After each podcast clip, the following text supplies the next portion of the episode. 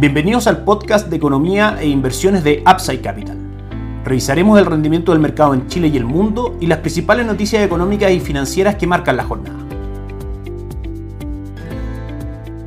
Muy buenos días, ¿cómo están ustedes? Soy Ramiro Galeano, fundador de Upside Capital. Bienvenidos a otra edición más de Mercados en Upside Capital, hoy lunes 28 de febrero de 2022. Como hemos mencionado en otras ocasiones, al minuto de analizar la economía local y ver si finalmente como un todo hay motivos para incluir la renta fija o la renta variable local dentro de los portafolios, tenemos que por supuesto comenzar a analizar los fundamentos de la economía. Y en ese sentido en Chile hay dos factores importantes. Está el factor económico como tal y el factor político dentro del factor económico hemos visto que los informes de política monetaria, las encuestas del Banco Central, en general las opiniones de diversos analistas son bastante congruentes respecto a las conclusiones. Punto número uno, se espera una mayor inflación, una mayor tasa de política monetaria y con eso, por supuesto, un enfriamiento del crecimiento de la economía local que, si bien durante este año se espera un crecimiento cercano en promedio al 1,5-2%, el próximo año las estimaciones tienden a caer. Eso es la parte económica. Y en la parte política, por supuesto, que hay dos focos importantes. Uno, la convención constituyente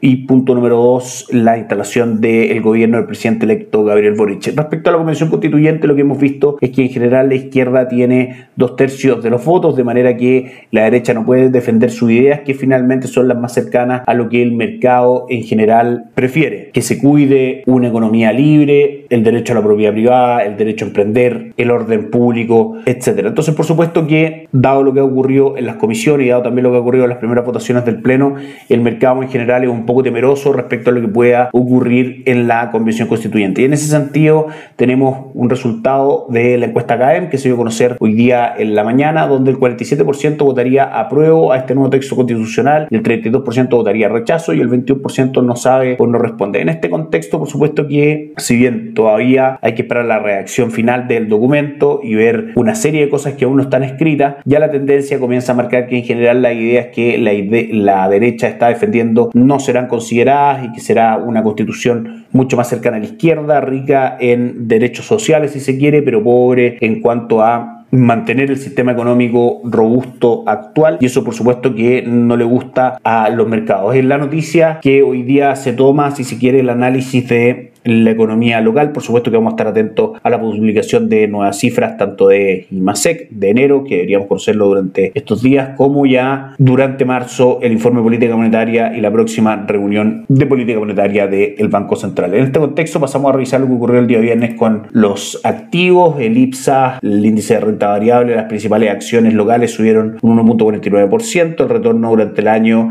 2022 es de un 3.65%. El dólar tuvo un día de caídas fuertes en, con un contexto donde fue impulsado por el optimismo de prácticamente todas las plazas bursátiles en el mundo. Recordemos que el dólar es un activo de refugio, de manera que a mayor optimismo de que el conflicto entre Rusia y Ucrania se vaya resolviendo, claramente la demanda por dólar tiende a caer y eso se vio reflejado en una caída de 12 pesos el día viernes con una apertura en 813 y un cierre en 801. Un 0.63% cayó el cobre también cotizando en 4,49. Pasamos a a revisar lo que ocurrió en el mercado extranjero el día viernes. Como decíamos, una excelente jornada para los mercados de renta variable. El Eurostock terminó arriba un 3.69%, el Dow Jones un 2.51%, el Nasdaq un 1.64% y el S&P 500 un 2.24% en un contexto, como decíamos, donde en general el mercado miraba con un optimismo bastante fuerte las sanciones desde el punto de vista económico y táctico hacia Rusia por parte de la Unión Europea, la OTAN y Estados Unidos. El día de hoy la situación es un poco distinta y la vamos a pasar a revisar. Los mercados se preparan para otra agitada semana, se intensifican los enfrentamientos en Ucrania y las sanciones a Rusia. Actualmente se mantiene la resistencia en la capital Kiev, la capital de Ucrania, mientras que la comunidad internacional aplicó nuevas y fuertes sanciones a Moscú que pondrán a prueba nuevamente a las bolsas, monedas y commodities dentro de algunas otras cosas, lo que destaca hoy día en distintos artículos, tanto en su edición de papel como en su página web el diario financiero. Sanciones a los bancos, sacándolos del mecanismo financiero SWIFT, a los bancos rusos y también cierre del espacio aéreo en el viejo continente a los aviones con bandera rusa son algunas de las sanciones que han aplicado a Rusia. Ya en el quinto día de invasión rusa tenemos algunas respuestas por parte de Rusia frente a estas sanciones. Por ejemplo, el Banco Central de Rusia sube su tasa de interés al 20% desde el 9.5% para tratar de defenderse. Por supuesto que subir la tasa de interés hace que en teoría se produzca una mayor demanda por esta moneda y evite corridas contra el rublo ruso que finalmente podría hacer colapsar la economía rusa. Por supuesto que ahí es donde están las dudas, la capacidad que tenga el Banco Central de Rusia de respaldar el sistema financiero ruso. Por ahora en Rusia los ciudadanos hacen cola en los cajeros automáticos de todo el país para retirar moneda extranjera, temerosos de un colapso del rublo. Y el día de hoy lo más importante desde nuestro punto de vista nos parece que va a ser la negociación entre una delegación ucraniana que llegó el día lunes ya al lugar en la frontera Bielorrusia con Ucrania, donde tendrían que empezar en las próximas horas las negociaciones con Rusia para detener la guerra en el quinto día desde que comenzó la invasión rusa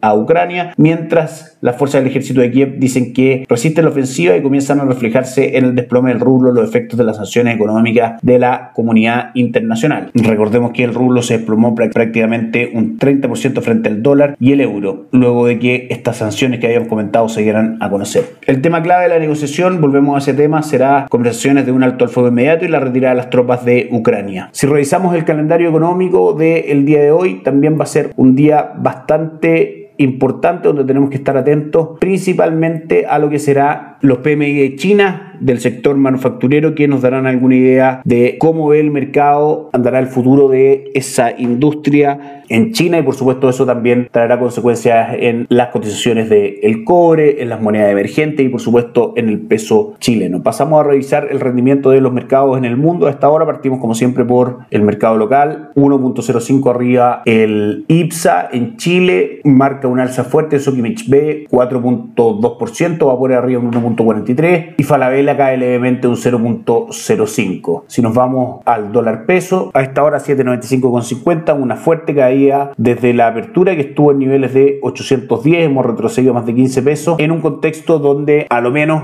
el cruce dólar peso lo que está diciendo que hubiera menor demanda por dólares y una mayor demanda por peso, lo que puede ser punto número uno desde variables internacionales, confianza en que la situación entre Rusia y Ucrania irá mejorando de los inversionistas locales y punto número dos descontando también lo que ya venía haciendo el dólar antes de que este conflicto armado estallara, una mayor inflación en Chile y mayor tasa de política monetaria. Si nos vamos a los futuros y commodities, el petróleo Brent sube fuerte hasta ahora un 2.68%, al igual que el petróleo WTI, que sube un 3.63%. El petróleo Brent ya por arriba de los 100 dólares, 100,55 marca esta hora por barril y el petróleo WTI marca 94,86 dólares por barril. El cobre a esta hora también arriba un 0.11%, cotizando en 4,49 y el oro también con un upside muy fuerte, un 1.4%, utilizando esto ahora en 1913, lo que marca que hoy día los mercados en general han visto un aumento del nerviosismo producto de la situación entre Rusia y Ucrania. Eso tiene